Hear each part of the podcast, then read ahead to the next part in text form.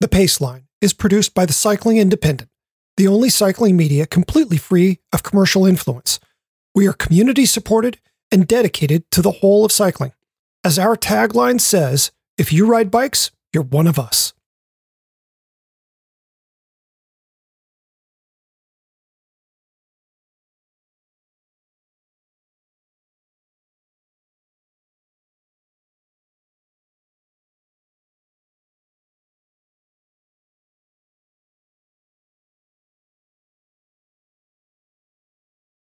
From the Cycling Independent, this is The Pace Line, the podcast on two wheels.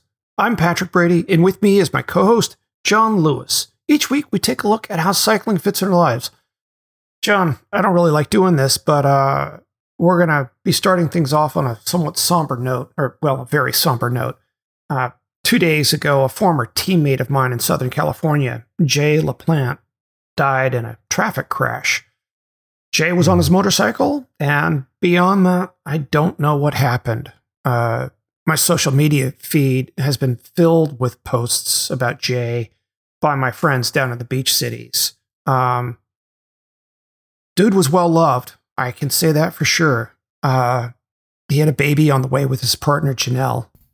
And seeing the outpouring of love for him, it, you know, that's been wonderful, but also utterly heartbreaking. Uh, sure.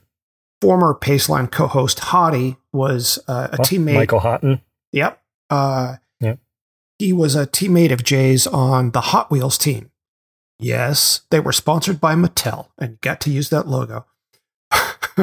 um, Jay was really one of those people you felt lucky to have in your life. He was a very well-rounded athlete. You know, in addition to being a cyclist, he was also a surfer. Did plenty of other things. You know, very active dude. Uh, no ordinary weekend warrior for sure. Um, he'd raced Leadville. As a matter of fact, I think the year he was there was uh, one of the years that Hottie was doing support. Uh, but I haven't had a chance to check in with him. But uh, for my riding family in the South Bay, I'm thinking of you all. Uh, so let's try to move into something better now. Okay. All right. Um, today I want to talk about the value of daydreaming. Oh, I'm down. Uh, yeah. So maybe this is just coming from the fact that I've been off the bike for nearly a month with this back injury. Uh, but really, I think so much of my forward momentum with riding comes from daydreaming. Uh, and I've just gotten much more in tune with those since I've been off the bike because it's kind of all I've got. Um, Mm. Don't worry, this isn't a sad song. um, the way I see it, motivation is maybe the most valuable thing we have. hmm When we're motivated, everything seems possible, right? Yeah. When we're not, everything seems like hard work. Uh, Yeah. And obviously, there are a bunch of ways to maintain motivation. Maybe it's progress toward a goal or the chance to connect with friends or with nature, or maybe you watch videos of people doing cool stuff and then you want to go do it. Or you get a new bike and you're just excited about riding it. Or maybe you start gaining fitness and that just begets its own sort of momentum because you feel good. Daydreaming, though, is for free. It don't cost nothing. Um, uh, in fact, the best way to get there is to expend no effort. Um, and I have this idea that what's going on really is that your brain is looking for some dopamine and it's suggesting to you a good way to get some. So it paints this idealized picture of what riding a bike might look like because Mhm. that's that's where you've gotten that dopamine shot before. And I and I think it's really worth paying attention to. The other thing I'll say here is that I think too often there's a gulf between our daydreams and our real riding. We envision this perfect riding situation, and something in us sort of dismisses it as impractical or unattainable. Mhm. In my opinion, we need to always be moving in concrete ways toward our daydreams. For me, I think more than fitness or connection or whatever else is motivating me, and honestly, those other things can be part of your daydreams. but the daydream is an important clue to what I'm going to find most fulfilling on the bike. Uh, yeah, yeah, uh huh. I am totally down with that. I start. I started thinking about this last week because, uh, you know, we had I've been saying that I was injured, but that I had been fantasizing about my local trails. Yes, you know, like I can see myself on certain sections of trails on certain bikes, and uh, like it's it's it's kind of what's got me like uh, excited. You know, like mm-hmm. I'm gonna go sit on the trainer uh, in my basement in a few minutes and see if my back will even tolerate being in a in a bike riding position. And if that works out, geez, I hope I hope I can maybe get to some trails next week. That's my hope. So, but it made me, you know, the the other thing is just to say like those daydreams are so valuable. Yeah, absolutely. I mean, there's another piece to this that you haven't touched on, which is just the very nature of hope. Um, right. Hope informs motivation. It, it informs our dreams because hope is the thing that allows us to think that there's a better future out there. Without hope, the world is bleak. And so I genuinely oh, yeah. believe that hope is one of our finest qualities as human beings. Yeah, yeah. And I think I think I'm particularly I didn't foresee um, uh, a, a, rant about daydreams uh, on the horizon, but I think I was uh, when this back injury was particularly acute. I I was beginning to lose hope because it sort of came out of nowhere, and I thought, well, this is this is just doesn't even attach to reality. Like there's no cause and effect, and there's certainly no fair, and it's not fair to me. And you know, I got on that whole thing, and then I started to feel sort of like, geez, I'm going to be laid up forever at this rate. Um, mm-hmm, so mm-hmm. as soon mm-hmm. as I started to feel better again, I think that's when I started to see myself. Uh, you know, in Hayden Woods, that first that first jump, and then you go over the jump and you turn right, and it does this little thing, and then there's a wooden footbridge. I don't need to go into detail, but you get my point. I started I to like, I started to feel like that was possible again. I think you're right. Hope is a big part of that. Yeah, absolutely. And you know, to to your other point about actually getting on the trainer, uh, like 17 years ago, something like that. I threw out my back in just the worst way I have ever done. It was so bad that there were days I couldn't even go into work um, because uh, I couldn't sit in a chair, much less sit in a car to get to work. Uh, so yeah. I was just on my back squirming like a worm in the sun. Well, it took a very long time to kind of get to a place where like putting on pants was sort of normal. Um, and then eventually, finally it's like okay, I can do an easy little ride. I had to do lots of walking first, but the reason I bring this up is once I was able to get on the bike, the act of pedaling really started loosening my back up, and my my improvement increased exponentially once I was on the bike. But good lord, it took like a month to get there. Yeah, this has been three weeks, and walking, walking, I've been uh, good about. Even like there were days where, as you say, I couldn't sit in a chair properly, uh, mm-hmm. but I was able to walk, uh, albeit with some discomfort. And I, I'm a big believer, like just don't stop moving. Like you just, unless you're mm. like literally incapacitated, you got to keep moving. So I've been out walking with the dog every day. Like the body is moving. And then and then I did get a hit a huge milestone the other day, which was tying my shoes without uh lightning bolts shooting down my uh, spine. So uh-huh. Yep. Yeah. Yeah. And then uh, yesterday at physical therapy, I got on the their elliptical machine um uh, for 10 minutes and I was able to do that without without pain. So I thought, okay, trainer next. Yeah. Then then a yeah. then a simple road ride. Yeah, absolutely. I mean, when I was yeah. trying to recover from that way back then, um, where I worked was just around the corner from a big mall.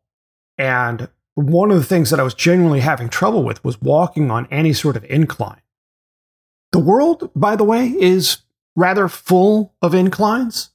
I remember yeah, having yeah, trouble getting down like uh, the the handicap ramp. I'm not sure if I get to use that word anymore, but the, the you know at the at the corner of a Right. sidewalk, you know, to cross the street, Yeah. I had trouble with that ramp.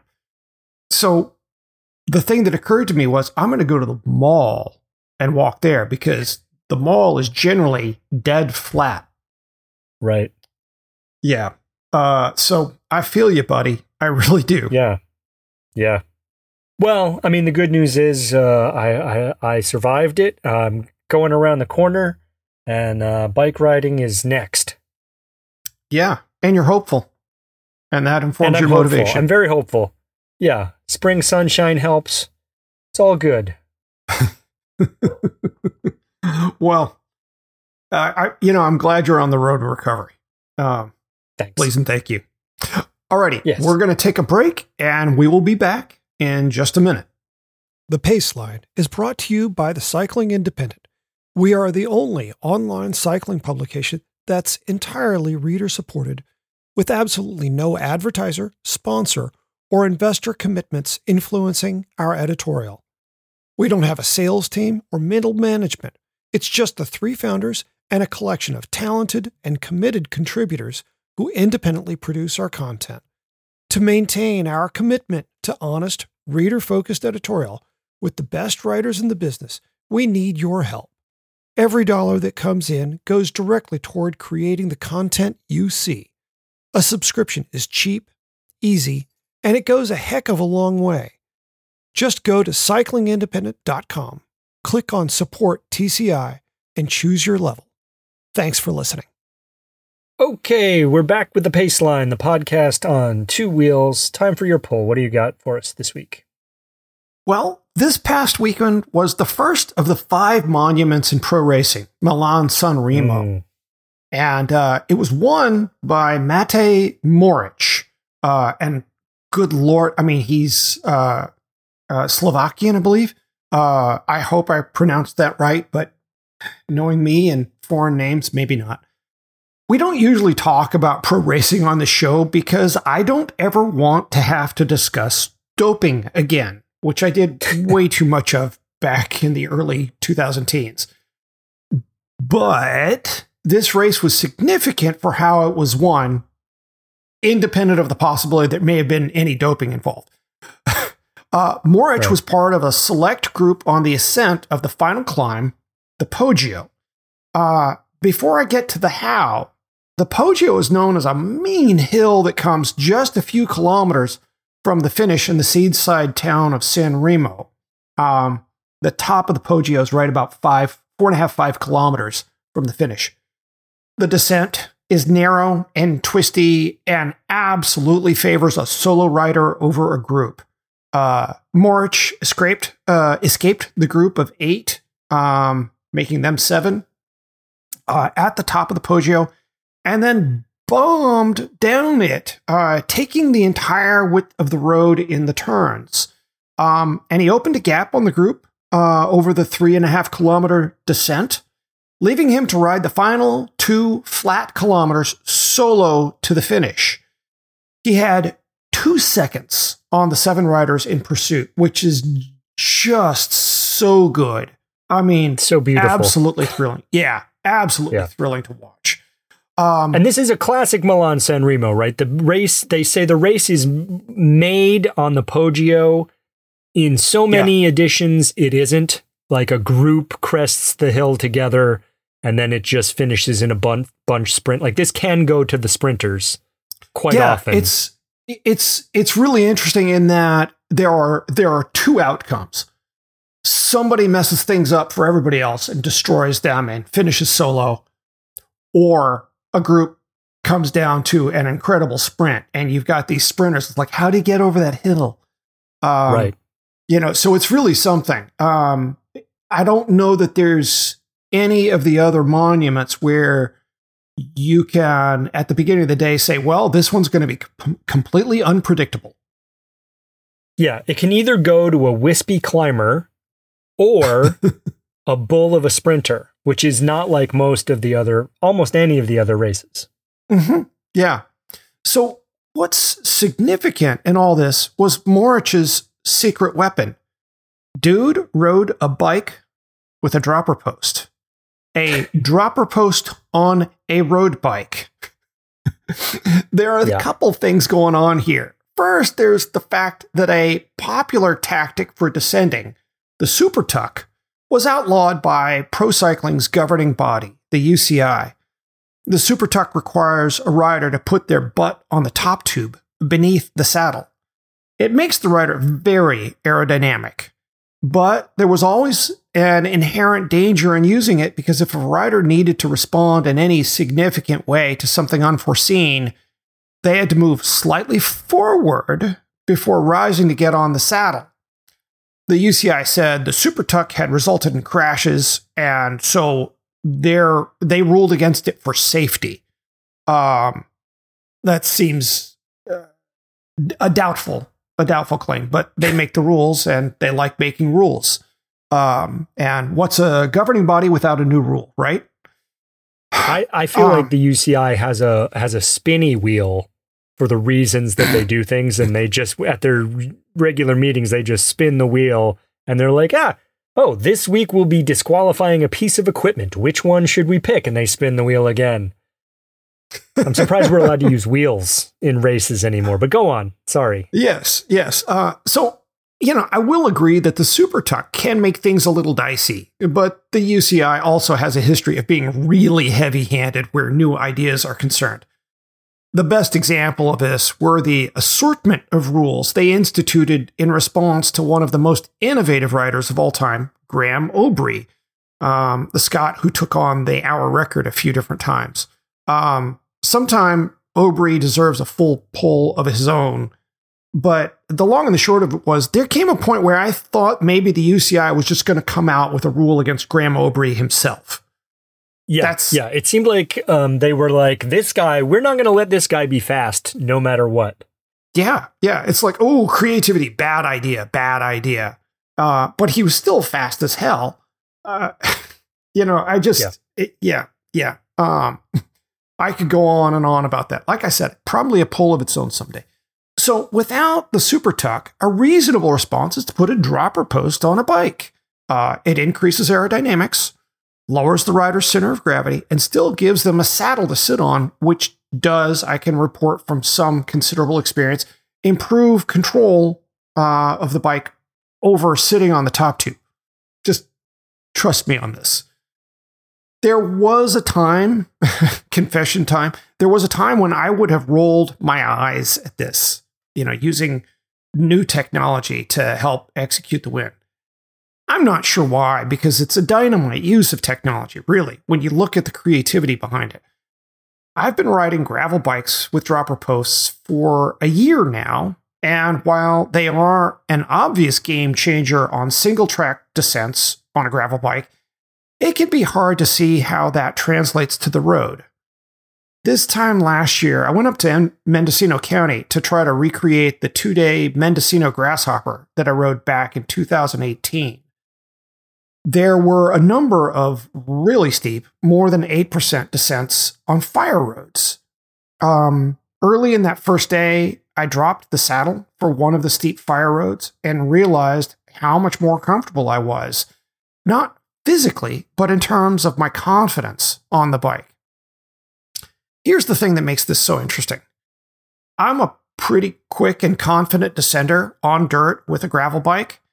Um, I didn't, prior to that, I didn't feel like I wanted for confidence. What I noticed on that day of riding was that after using the, do- the dropper on a couple of steep pitches, I began to feel the urge to drop the saddle every time I started going downhill. I realized that Hmm. even on lesser descents, my confidence was boosted by dropping the saddle 100 millimeters. Uh, it was that experience, flying down stuff that has never scared me in the past, but then realizing I felt even more confident with the saddle dropped four inches. On a 10 point scale, my confidence went from a seven to a nine or some such. So, two things are going to happen going forward. We're going to start seeing more road bikes in the Pro Peloton with dropper posts, which, by the way, will increase the weight of bikes by about a pound. Somebody's going to flip out about that. Um, I mean, boy. Uh, the second thing I mean, I happen, think yeah, Well, I was just going to say what what I think is people are going to win races with a dropper post by adding, you know, they're going to add that pound of weight to their bike, and the bike industry is going to have to return the entire 1990s to us. They're just going to have to refund us for the 1990s. But go on. yes. Um, okay, so the second thing that will happen is that the UCI's technical committee, the folks who decide what positions are acceptable and whether or not Graeme Obree is allowed to live, uh, or you can have a bike with spokey dokies or not, will meet and decide whether or not a dropper post is an affront to safety, the sanctity of the sport, and, well, their control over said sport. I swear, I think 90% of what the technical committee does is just exist to allow the UCI to exert its will over the sport. A third thing will happen, uh, which is all the makers of dropper posts will put great pressure on the UCI not to screw them by killing this. Um, so I sort of want a ringside seat to see how this plays out. I think dropper posts will win, but I think there's going to be a hell of a fight for most of this year. What do you yeah, think? I think you're I think you're going to hear the term sporting integrity thrown about by a lot of people with none of it. That's what I think. I th- uh huh. I think they'll ban it um but they'll I don't know. Yeah, I think um Mohoric should enjoy his victory because it may be the only one ever afforded to a pro rider on a dropper post. I hope that's not true, you know. Uh I Yeah, think and, you a know, lot about don't- how diff Go ahead. I was going to say, I think a lot about how different um, pro racing is now from three decades ago and six decades ago, and whether that's good or bad. Um, Mm-hmm. hmm maybe it doesn't bear thinking about the, you know, time is unidirectional, things move on. I tend to think we need to just err on the side of riding the best bikes we have in the moment that we have to ride them, and that's it. Uh, but the UCI hasn't traditionally seen it that way. So Yeah. One thing I really don't want to have happen is somebody start putting an asterisk next to his name and saying, oh, by the way, the dude won because he had a dropper post.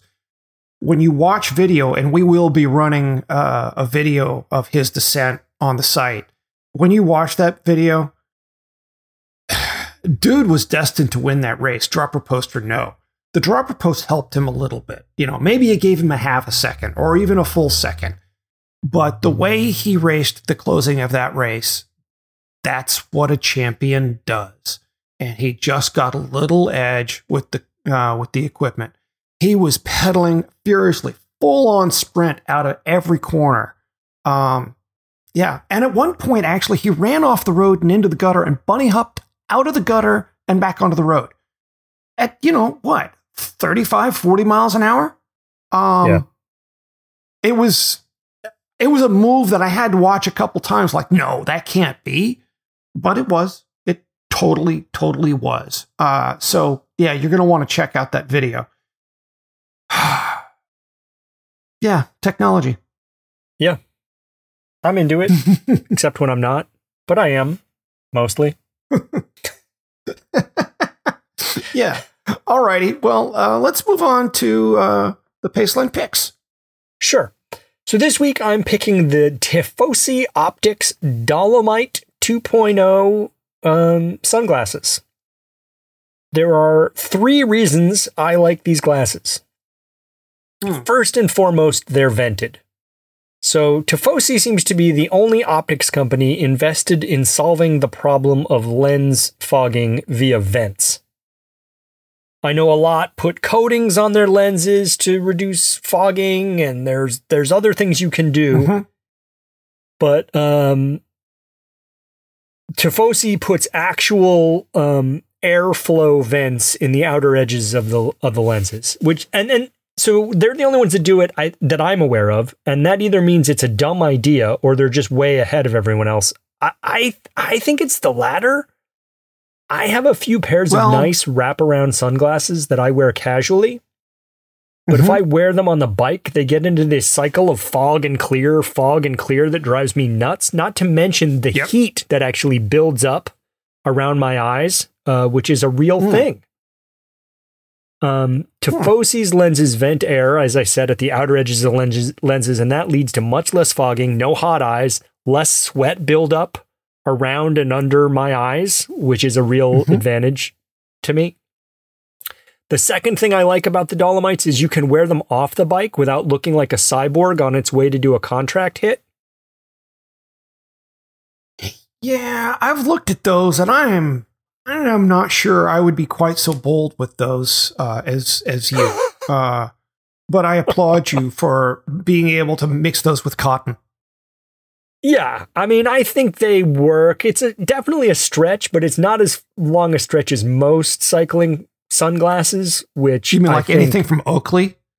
Yeah, you're coming straight out of RoboCop on on most of those things.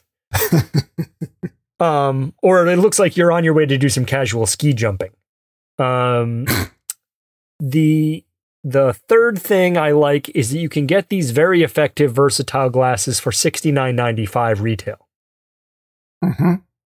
You can spend a lot on glasses, and I have. Yep. And $70 isn't cheap at all in the grand scheme of things, but in the context of cycling specific glasses that are widely available at bike shops and versatile in the way these are, $69.95 is a good value, in my opinion. It is relative to that category, it is absolutely quote unquote inexpensive. yes. Uh, I am gonna uh, uh, contest your uh, your theory about the vents because Oakley did do it. Uh, I'm not sure if they're doing it now because I don't really pay attention to them anymore. But uh, Oakley, I think, was the first to do it. Giro certainly did it, um, and there are other companies even now where the shaping of the lenses it doesn't look so so obviously venti, but it's it's venti. Um, mm. Yeah, it's they're not the only ones uh, doing it, but they they could easily be doing it in a, a manner fresh to all their competitors. Yeah. Well, here's what I can tell um, you, and, and, I did want to mention this. Any yeah, I did want to mention this yeah. anyway. I have owned these and used them and can attest to their effectiveness. Um, the other thing, the other thing I wanted to put out there, we do these picks every week, and I just uh, I wanted to say for absolute transparency that I bought these. Uh, I bought these and I used them as I would just as a pair of my own sunglasses. These weren't bought for review. I tend to recommend things not that I've bought specifically to review, or certainly that I've been given to review. Um, and I should say to listeners that if something has been given to me at no cost, to review, I would always say that. Otherwise, just assume this is a thing I've inc- acquired on my own Steam, and I'm giving you my straight dope uh, uh, opinions on it. And I mention this because we're going to bring sponsorship uh, into the podcasts uh, soon, mm-hmm. and I think it's that's going to require us to be even more transparent about um, uh, our continued independence as uh, reporters on this wacky pastime. Yes, yes, uh, very true, uh, very fair, absolutely. Um, what, what do you got this okay. week? Yeah, uh, my pick this week uh, is the uh, Look X Track Enrage Plus pedal. Um, this is a, a mountain bike pedal that is SPD compatible with a large body made from forged aluminum and is intended really for trail and enduro riding. But that's not why I'm going to recommend this pedal. Uh, I'm using it on a gravel bike. Um, of course, the obvious question is why? And uh, generally, the cool move is to use the most minimal pedal for gravel riding. But most of my gravel shoes, like the ones that I keep here in Memphis, uh, which are the Shimano XC5s, have a sole that is more flexible than most cycling shoes because walking does tend to be a thing in gravel riding. If you want to find out just how much skin is on the back of your heel, I can heartily recommend hiking for two miles in the stiffest mountain bike shoes you own. you will learn some things about your body. Uh, so, with a more flexible sole, having a pedal with a larger body will help support the shoe better and provide more efficient pedaling and less foot fatigue. That support is really a nice thing. Um, the X-Trek Enrage uh, comes in three versions. There's an $85 version, a $130 version, and a $270 pair. The $130 version and the $270 version have the same forged aluminum body and the same Q factor, but uh, they differ in the fact that for more than twice as much money, you can drop 50 grams off of a 500 gram set of pedals and cleats with the addition of a titanium spindle. There you go. All the right. $85. Hmm? I said, all Yeah. right. I, we Yeah. decided in the last part of the show that weight doesn't matter anymore, but I'm just going to leave that there and let you go on with your with your pick. Well, I mean this this actually helps uh, serve my argument for uh, weight uh, not really being a thing to be overly concerned about. I love Um, it. Yeah. Uh, the $85 version features a narrower aluminum body and narrower Q, which makes them attractive to more diminutive riders. Uh, Q factor tends to be uh, more of a deal for uh, people with shorter legs. Um, and so there's a real reason to recommend the $85 version to some folks. I'm on the $130 version and would need a hole drilled in my head to drop the dough on the Ti spindle version. Um, and I'm not letting anybody drill holes in my head. Tension is adjustable on all three versions, and uh, I don't even have the tension dialed all the way up. And to release, I need to give a very firm twist of my foot, making them a very secure pedal for gravel riding. Uh, as always, there will be a link in our show notes. Um, alrighty, well, that's a wrap on another episode of the Paceline. Um, again, uh, I'm mentioning that we have, we will have by the time you hear this, uh, a post of the video of Matej Mohoric's descent off the Poggio on our site. Um, and there will be a link to that in our show notes if that's how you start. Uh, send us some questions. If you got an idea, please drop by the cycling end to put it and put a suggestion in the comments. Um, yeah, we could use some. We hope you've enjoyed the show. And if you have, please leave us a good review on iTunes or wherever you get your podcasts. Uh, it makes us easier for other listeners to find. Until next week, I'm Patrick Brady with John Lewis. Thanks for listening to The Paceline.